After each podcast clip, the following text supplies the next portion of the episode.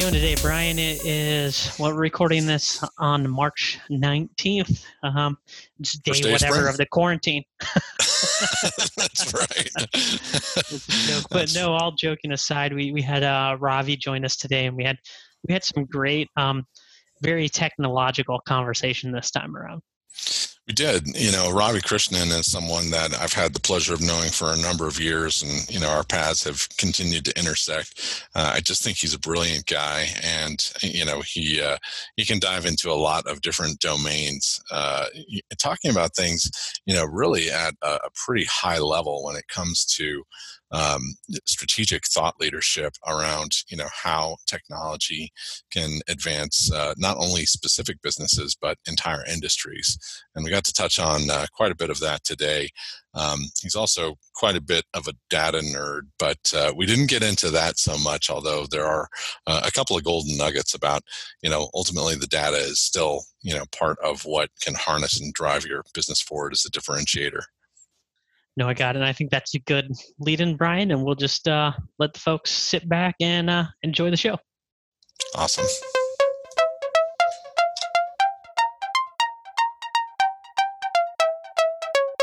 Thanks for joining us for another edition of Lead.exe. I'm Brian Comerford in Denver, Colorado. And I'm Nick Lozano in Washington, D.C. And we're thrilled today to have with us a special guest, Ravi Krishnan, who has a long term background in technology and digital practices at both the senior executive and C level uh, for a variety of organizations. Ravi, welcome and thanks for joining us today.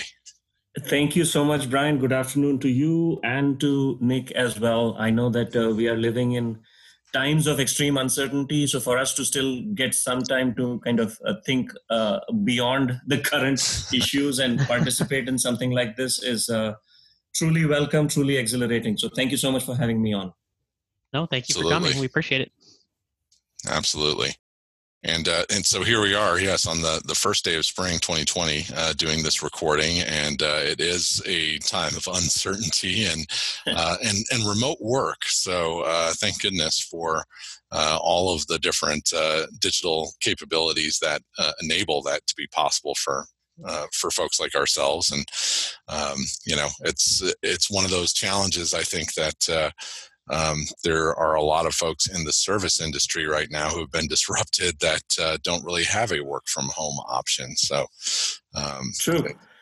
You know, on that point, if I may, just had a quick anecdote that I was just remembering yesterday uh, at uh, one of my previous employers who will be left unnamed. There was a huge uh, conflict in regards to whether or not to have a formal work from home policy or a telecommute policy. And the, the folks that were the detractors uh, were quite certain and assertive that uh, you don't get the sim- same level of productivity if you are kind of not working in the office. And I always used to think the only way to alla- allay those fears and answer those uh, uh, arguments would be if we were to run a simulated uh, kind of disaster scenario. I mean, as is typically the case.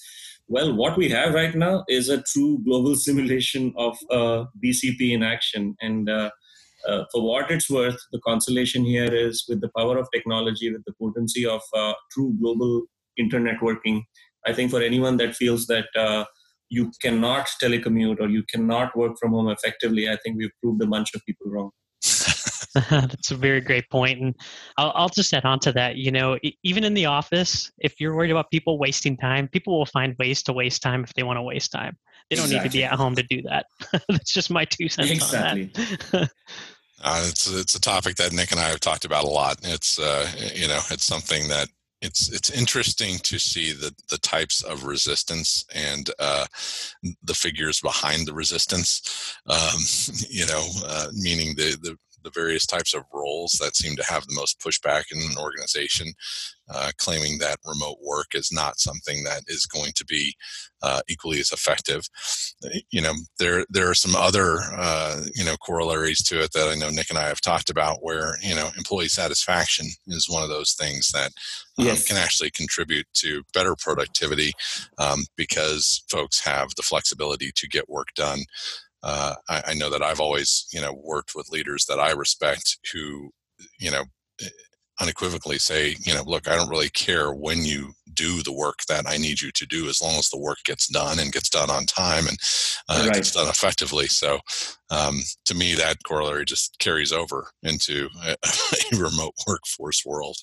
You know, a hundred percent. In fact, uh, in some ways, it almost uh, feels uh, like such a common sense uh, point, right? I mean, there's always a finish line that finish line that we all respect and we have to abide by. But within the confines of uh, the distance between the starting point and the finish line, I think we are all adults. We are all professional and kind of well equipped to handle the modus in the best way we can, as long as we are reaching the point at the time of the finish line. So that's why I sometimes just completely uh, fail or am con- con- confounded by the lack of understanding you know in regards to uh, the need for certain people to micromanage and kind of making things more difficult than they need to be. That's true. What do you mean micromanagement isn't a good managing technique? I, I, think when you have to append the term micromanagement, that's where you're already experiencing a deficiency in leadership. Exactly. Exactly. Totally agree with you there. Well, Ravi, I know that you've had a, a very broad background uh, working in information technology and uh, digital practice areas for a long time. I've, I've known you to be someone immersed in uh, data analytics practices before terms like big data were uh, mainstream buzz terms. Uh, and, you know, now you continue to extend that out into more of a digital platform domain. I know that's part of uh, what had uh, inspired us both to say, "Hey, let's let's get uh, on the program and, and have a discussion around this." Um, talk to us a little bit about what your own personal journey is and what the background is that you have that has kind of brought you along this path. Yeah, absolutely, Brian. Thank you so much. So, in regards to my experience, you know, I am exact the exact antithesis for anyone that says that right, you know, right since the time I started working, this is what I wanted to do. In fact, my, you know, my in that sense, my resume or my professional background has been a series of, uh, uh, I would say, mishaps slash unintended uh, falling into situations that ended up uh, proving to be quite beneficial. Uh, and the case in point to that is that you know again uh, typical of a lot of us who uh, you know who migrate from India. I happen to be someone who uh, academically majored in the area of information systems or at least was compelled to do so uh, you know from a peer pressure perspective but never wanted to pursue engineering or computer science as a as a professional vocation. Uh, i wanted to be a journalist. I wanted to get into mass communications and do broadcasting. Uh, realized pretty soon upon uh, you know getting to the united states and pursuing a master's in that area uh, that professionally I need to be slightly more materialistic in my aspirations, and uh, so pretty soon that you know that desire uh, uh reached its uh, expiration point, and I figured that the next best thing, if I'm not in journalism or if I'm not kind of in the media circus, what I have really enjoyed about it is the mar- media is the market research or the data analysis aspect of it. So that's what led me to get into management consulting. So I started off with uh, PricewaterhouseCoopers also worked with a couple of other more boutique consulting firms uh, you know as a business strategy consultant. And towards the latter part of the 90s actually towards the end of the 90s uh, you know all business strategy any kind of uh, business modeling ended up uh, fulcruming pardon the word into digital into technology. And you know you you couldn't talk about business strategy without talking about e-commerce and e-business and b2c and b2b so i realized that if i were to again continue being successful or continue being useful i also needed to go back to my technology roots and become kind of a technology consultant or a technology uh, quote unquote advisor. And that's what i did. And since then uh, oh, after spending i would say about seven years in consulting um, moved to the corporate side was with ge insurance for some time uh, then was uh, uh, uh you know lucky enough to be part of uh, i call the cross hybrid wave between you know between the traditional it outsourcing and the new age outsourcing which talked a lot more about business consulting and strategic architecture. So I was part of a company called Cognizant, which obviously has become huge today. I was with them during their nascent stages. Uh, and then in the last decade or so, Brian, as you know, I was with Kaiser in their uh, uh on their payer side and have spent a significant amount of time since then on an area within insurance that I had never ever worked before or served, and that was in the insurance brokerage sector. So was with Woodruff Sawyer uh, for uh, seven years. What that taught me is quite seminal in the sense that, in a way, that whole experience and what I'm doing right now uh, as the next uh, juncture in my career uh, it feels like the end state of everything that I had learned thus far, which is about business strategy, technology, and how that affects your strategy in the future, honing in on the insurance as the vertical sector, and then realizing that the brokerage is where you are kind of having the confluence of all of these things. You are not talking about a specific industry because you could be a brokerage in financial services or healthcare, investments, even in like semiconductors or electricity and utilities. You know, that the model remains the same the key is to harvest the data that gets transferred between party A and party B, and you happen to be the intermediary that is tran- allowing the transaction. You are the bridge. And so to me, that's when it dawned on me, and the last seven, eight years have been fantastic in understanding that as a result, the brokerage sector is not in the fear of getting disintermediated. It probably holds the keys to how the future of our industry is going to look like. And that's been one of the reasons why uh, you know I've found it, as I said earlier, seminal and something that I want to continue to hone in on, continue to hopefully create some transformational solutions which disrupt this market in the future. Because I feel that's where I think uh, uh, the real disruption is going to happen over the next five to 10 years. So I know there was a little bit of a rambling uh, but uh, that's what basically has been uh, the nuts and bolts of my career thus far. Uh, it's a fantastic background. I really appreciate you sharing all that, and uh, you know, and welcome to coming full circle and being back on the broadcast side of where your uh, career career trajectory originally uh, was intended to take you. and you know what? I didn't even think about it, but you're absolutely right. And you know, it goes back to that old adage, right, where they say that if you're destined for it, you'll eventually get there. And I think uh, this happens to be a perfect case in point for that hey you know i i got into technology because i walked into a room and uh, i'm not even joking i had finished my associate's degree and i'd worked in restaurants like long before i worked at uh, you know in technology worked there for a number of years and i finished my aa then went to a state school and they're like well you got to pick a major and this this guy walked by by me as I was standing up in front of this table. He's like, "You don't have a major declared. Come with me." and then there I am. I went up in MIS degree. so wow, we we all find That's random terrific. Paths. Yeah, yeah.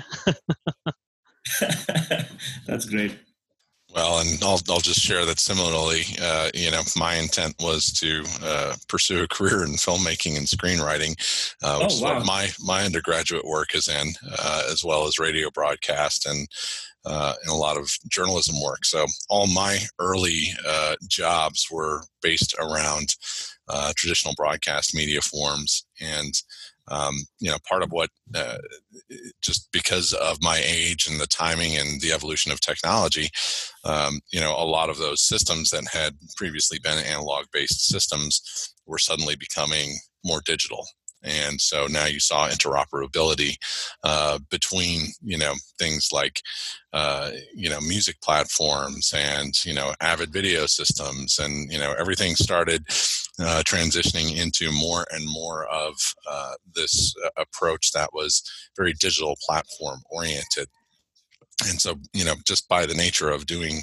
creative work using technology of course you had to become somewhat of a technologist through the process and pretty soon i found myself being one of the people who actually had the most computer experience in a yes. given job setting that I was in, uh, and you know, understanding sort of the challenges behind it, and you know, that starts driving you more and more into, okay, you understand how these things need to work together, you understand the work behind it, you understand the type of human resources that need to be put into place. You must be a technology uh, leader, right? So um, suddenly you find yourself sort of, you know, in in that type of role, and and so uh, I think it's interesting that for all three of us, uh, we've had sort of this accidental approach into uh, the technology field.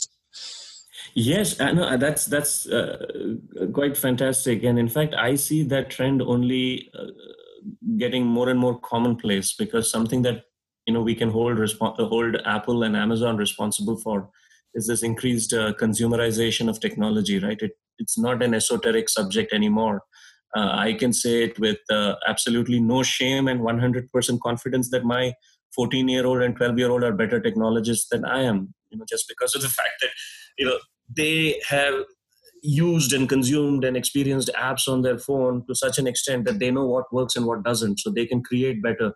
And that's going to be the rule of the game moving forward, where technology is not going to be a career or an option. It probably something that is going to be part and parcel of every profession. I couldn't agree more. You know, I, I think for someone my my 11 year old son's age, uh, you know, his view of what computer programming requires is, you know, code uh, is uh, put together like pieces of puzzles, right? Uh, yes. you know, kind of, kind of, uh, kind of that whole uh, IDEO sort of approach. You know that uh, you know now you can compartmentalize those concepts. So, um, you know, from from someone who at a young age is learning programming concepts, um, you're you're only ever going to have you know uh, methods and variables that appear in certain shapes that can then be sequenced uh, together so that you know that your code will actually execute. You exactly exactly well this this brings us i think you know to sort of the the larger topic at hand that i know we were interested in exploring just around digital platforms in general and you know what that is uh, ultimately starting to evoke across all industries. So, Ravi, I like how you you kind of tied the model of the broker to you know many different industry types, and I'd like you to speak a little bit more about how you really envision that as sort of a a model that can eventuate into you know future proofing um, where a lot of industries are going. But if we can also speak to a degree around what that kind of digital platform architecture allows. Uh, I know that you know previously you and I had talked a bit about uh, the idea of uh, you know really you've got an open architecture uh, yeah. that welcomes in uh, all of these different ancillary players who may have a really killer utility, but that's just kind of the one thing that they do and do really well. Um, but having having an architecture that then allows them to come be part of a larger ecosystem, uh, I know from my perspective that's part of what I find most exciting about um, the promise of digital platforms. Yeah, agree 100% with you, Brian. In fact, uh, to that point, and you know that's why I said earlier that uh, my journey has been kind of a series of uh, uh incidental mishaps or falling into the right place. And in that sense, I can say it with full uh, uh, gratitude that being in the insurance slash healthcare sectors right now is the holy grail because of the volume of data that gets transacted inside the engines of this overall industry. Um, and that's why I also feel it is more and more incumbent upon all of us, you know, anyone that has anything to do with technology or thought and creativity and innovation in these industries to truly think about how we can transform and go beyond traditional boundaries and disrupt the model. Disrupting it not just in how we define digital insurance. So it's no more, or it's not just about what is the next agency management system that if i am a broker i need to invest in? That to me is not moving along the trajectory of digital insurance. To me the que- the better question would be am i a company that actually needs an agency management system? Instead can i have a platform which has a menu of applications each one of which can be modularized to perform certain functions which are essential to me as a broker rather than to the broker sector overall and as a result, I'm piecing together an agency management system without having to invest the capital that is required to buy one. I mean, that's, that's just that's just one, I guess, thought journey or uh, user journey that I can think of. Similarly, from the perspective of someone who claims or someone who says that they are a digital insurance provider, like you know, a software company or a technology off-the-shelf product provider, to me the question there no longer is if you are a creative architect or if you're an innovator. The question is no longer that in the next version i will have x y and z enhancements or a b and c upgrades. To me the question that we need to really ask is as a company can i come up with something in the market that blows the socks off the consumer, whether that consumer is an insured, an insurer, or a broker, will they see something that they've never seen before? As an example, and I know we spoke about this earlier, a big push in the market right now from a provider, from a technology provider's perspective, is this whole uh, phenomenon of uh, no code and no and low code platforms. That to me has legs. I mean, you know, we know about uh, companies like Unqork or Self Plug, uh, company called Innovio that I've been a part of, where the idea being uh, proposed here is that to the technology team or to the um, strategic leadership team at brokers and insurers, let's not worry about having to code a certain uh, lines number of lines of code in order to get some solutions.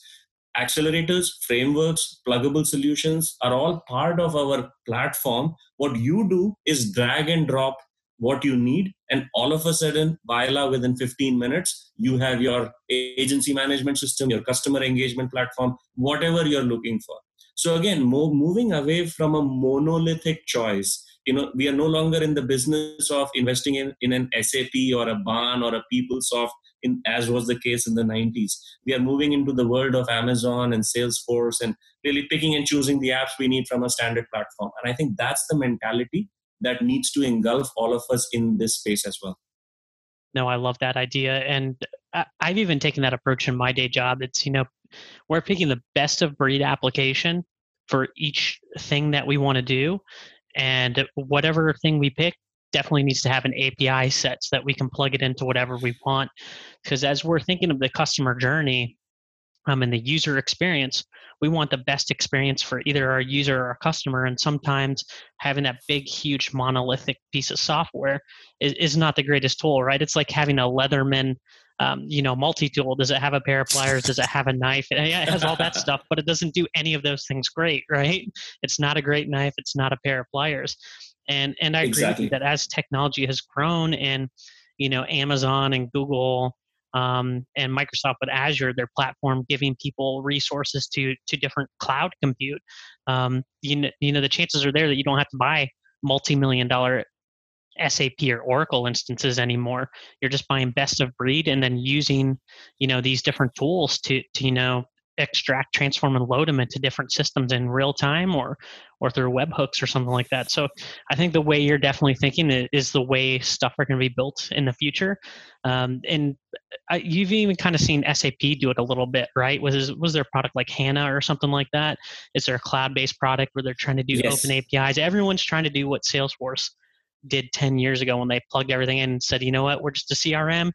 You do anything you want with the data, put anything in here, take anything out. We don't care about that. Um, and, and I think that's the right approach that leaders should be looking at in the future going down the road because that's where everything's going. I completely agree with you, Nick. Absolutely. So what are what are some things that uh, some pitfalls you've seen of taking this approach, you know, as a leader?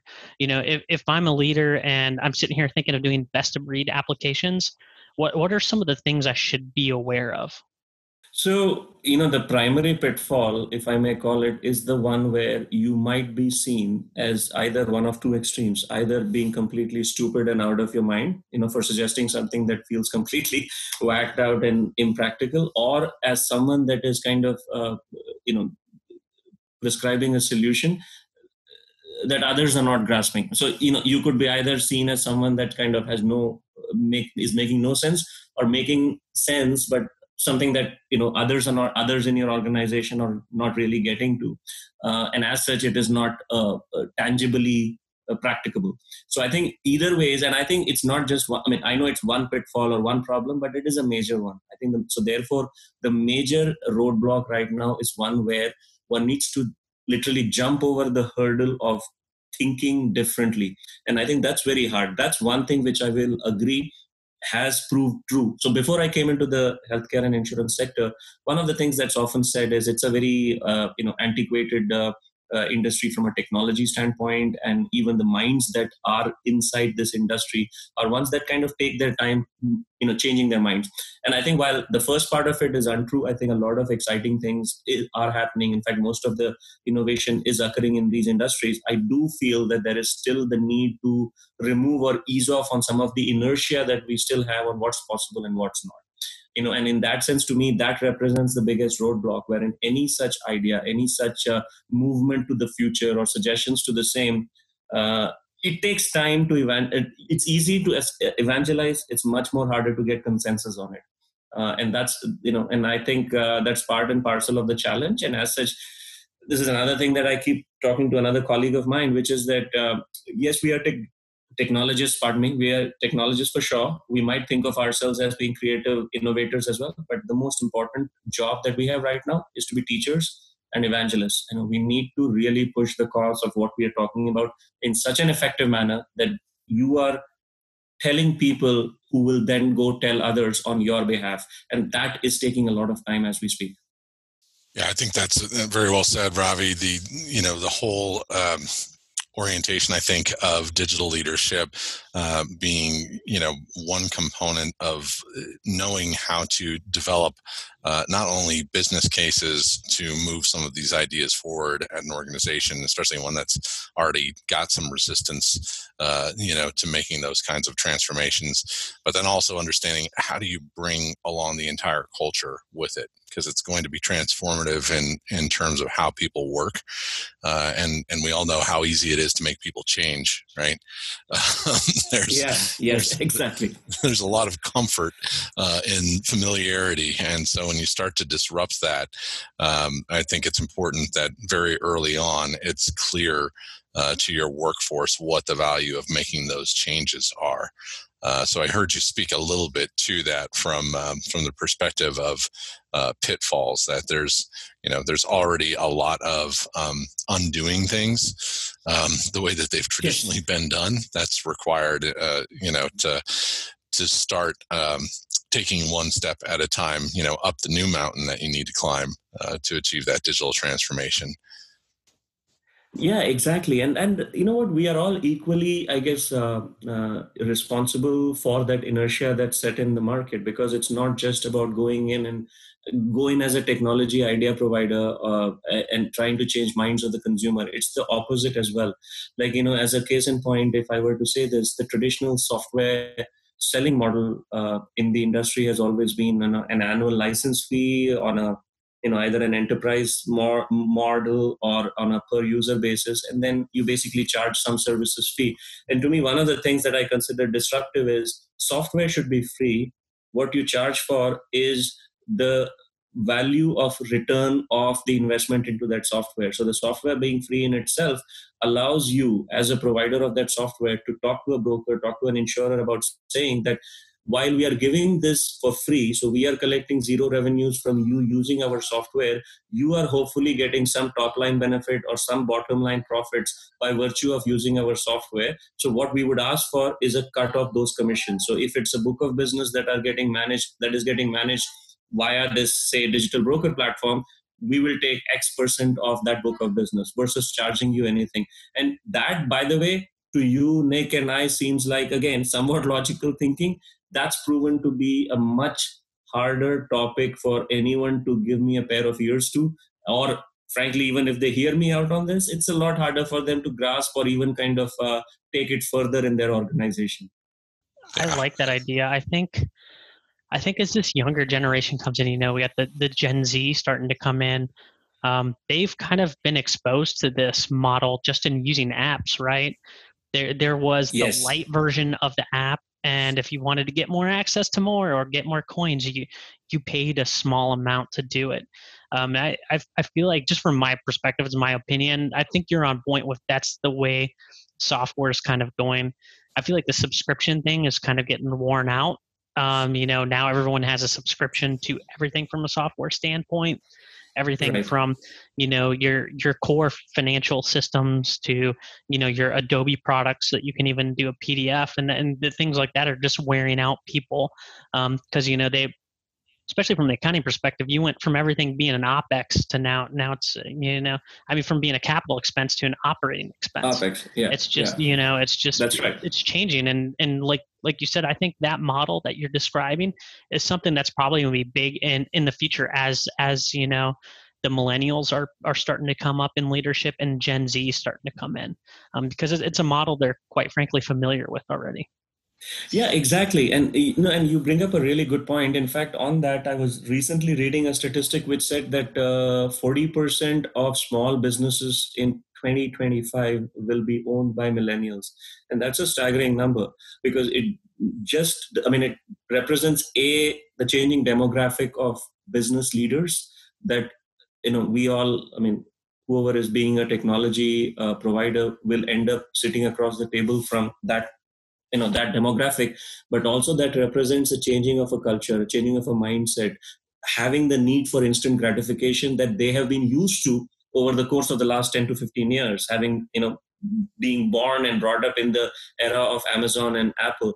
I think they will need that from us as business leaders and therefore we better kind of uh, be prepared to be able to service that kind of customer in the future yeah, it's great. It's a uh, it's a model that I know Nick and I have talked about uh, over the years as well. It's uh, it it seems to be one that you know those of us who have uh, been immersed in technology already, you know, we we've seen uh, sort of that freemium kind of model um, really take effect. Uh, and another ancillary component to it, I think, is when you put something in the hands of a user base and you don't charge them for it uh, whether or not they you know end up becoming full blown users or or licensed users uh, for those systems long term. What you have done is you've created a lot of uh, brand recognition and brand loyalty uh, with your yes. products. You know, you you create uh, an association that um, you know there's there's some goodwill that's actually behind what's being developed and deployed versus just you know being in something to to make a buck.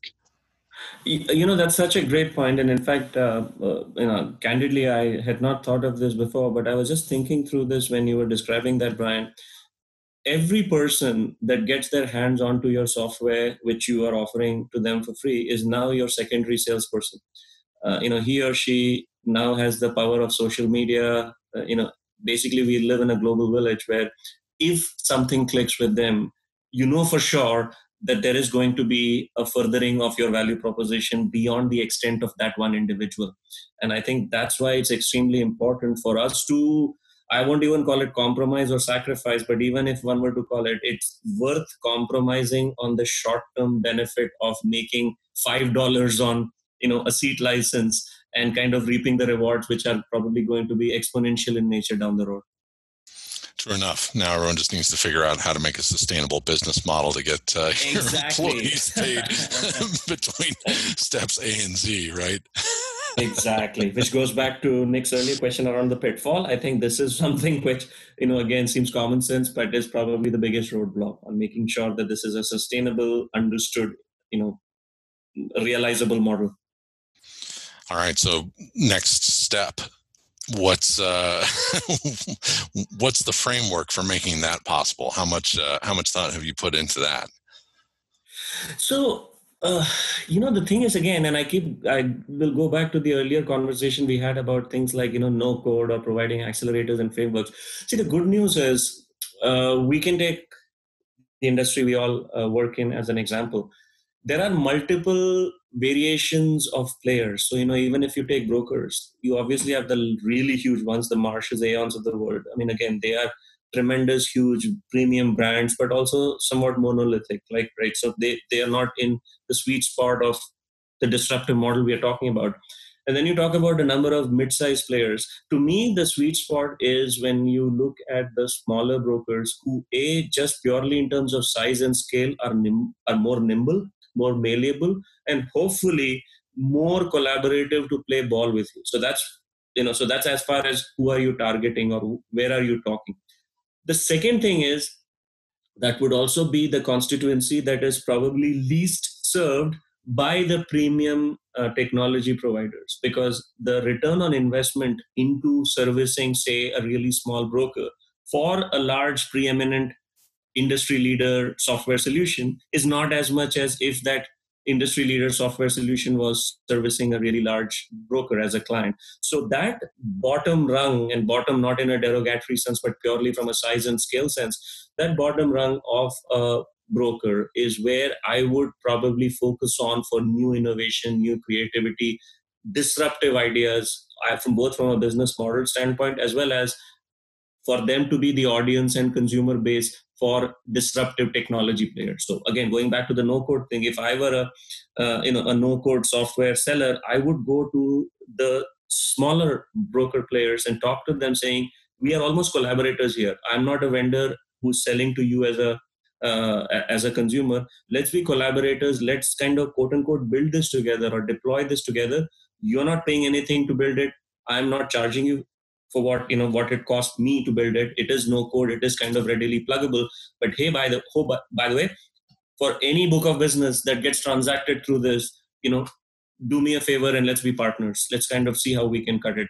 And i think that conversation again can happen in uh, a lot more collaborative way at that small broker uh, segment who's hopefully or who's probably looking at uh, business owner policy or small business insurance as their core product line that they're servicing their customers. I think it gets a lot more challenging when we're talking about more complex, more larger commercial book of business. I think for a smaller, more linear, streamlined books of business, I think it's a lot easier and I think that can probably be said, uh, you know, across many different industry types uh, as well. You know, obviously the yeah. uh, the smaller, more streamlined uh, sort of requirements around your business, the the easier for that um, sort of model, I think, to to be actualized.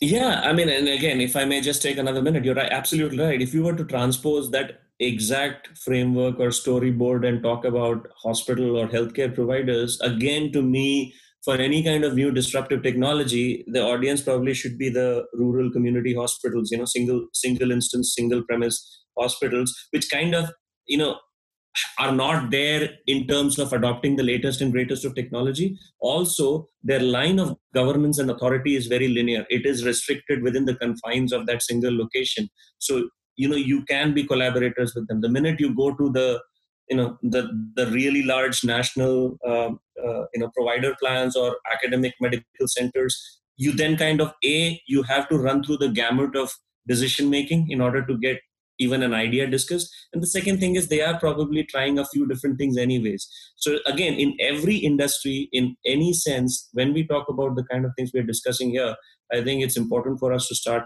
from the bottom scale and size wise and then move up the top yeah, I think that can be said, you know, even in terms of internal uh, innovation practices, right? I mean, typically your best exactly. innovators are the ones that are actually sitting at the desk doing the work. Uh, they're the ones who are on the front lines of uh, clearly identifying what the challenges are with uh, any given system or any given process that uh, you know you might already have in place. Uh, once you move up the management ranks, you tend to start having blind spots, uh, you know, around those things that are uh, actually inhibitors for your work. So, um, you know, really translating that into how do you start to sort of harvest some of those innovative ideas, uh, you know, from from the trenches, so to speak, uh, and then bring that forward into evolving uh, your organization's own digital practice.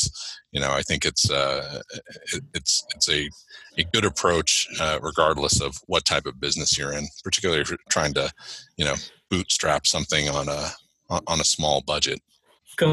Completely agree with you. That's very well said, uh, Brian. Totally agree. So what's next in terms of digital platforms? If if you know Salesforce and Dynamics and Amazon and Google have all been you know kind of the uh, the leaders in what this looks like, um, you know how is that going to continue to translate into business aspect uh, impact rather for um, other software developers, and then what's kind of the future role of the consumer in all of this? So I think the consumer holds center stage moving forward. I mean, if I were to again keep uh, this response abbreviated, I would say that I see the future in any professional environment as no different from how uh, you, Nick, or I use our uh, you know iPhones, or if you are you know on the Android side of things, uh, uh, uh, a Samsung Galaxy, wherein we swipe keep swiping till we find the app we need to click on click on it and access it. And i think that that ought to be the template for anyone thinking of providing solutions at a business or a professional level. So we need to make things as easy as that. When you talk about the wherewithal or the infrastructure or the capabilities of who can do that obviously it will need a collaborative ecosystem. But to me that's where for anyone that is a software player in this sector the threats are the Amazons or the Salesforces or even Facebook and Googles of the world who, if they decide to focus on this, I think they could accomplish it. Uh, to be the one-stop, you know, uh, uh, for for all of these needs, and I think that without any hesitation, I can um, uh, hazard that guess that I see that in the future where you will have the consumerization of professional applications, uh, professional you know, digital technologies, uh, literally through swipes and uh, clicks of the thumb. Uh, without having to you know do unique logins and ids and multiple authorizations. And uh, we are still kind of in that fairly laborious world. And i think that is going to change and change very rapidly down the road. No i really i really like that. And i, I was um i think it was at an event you know sometime last year in october and i got asked what the biggest technology change is coming that i think and to me it's not even a technology um, like like you said, these these smaller players, as things get consumerized and the big players want to get into different markets, I think the way you can dif- differentiate differentiate yourself is just through having outstanding customer service. If yes. you think of something like Zappos when they spun up, they were much smaller than Amazon. And they were literally running around town and buying shoes and then shipping them off. But what gave them that fanatical support is that somebody could call them 24 hours a day talk to a real person right away and they would stay on the phone with you until they helped so i feel like you know that that customer experience as things get consumerized that that customer experience being able to get a hold of a real person and not just talk to an ai bot is going to be one of those things that can set those smaller players completely apart where you say hey you know i know you can go buy you know this product from amazon or, or salesforce or whatever and they're going to iterate four or five times a year. But you know here i'm smaller here's my phone number. You can call me anytime you need something.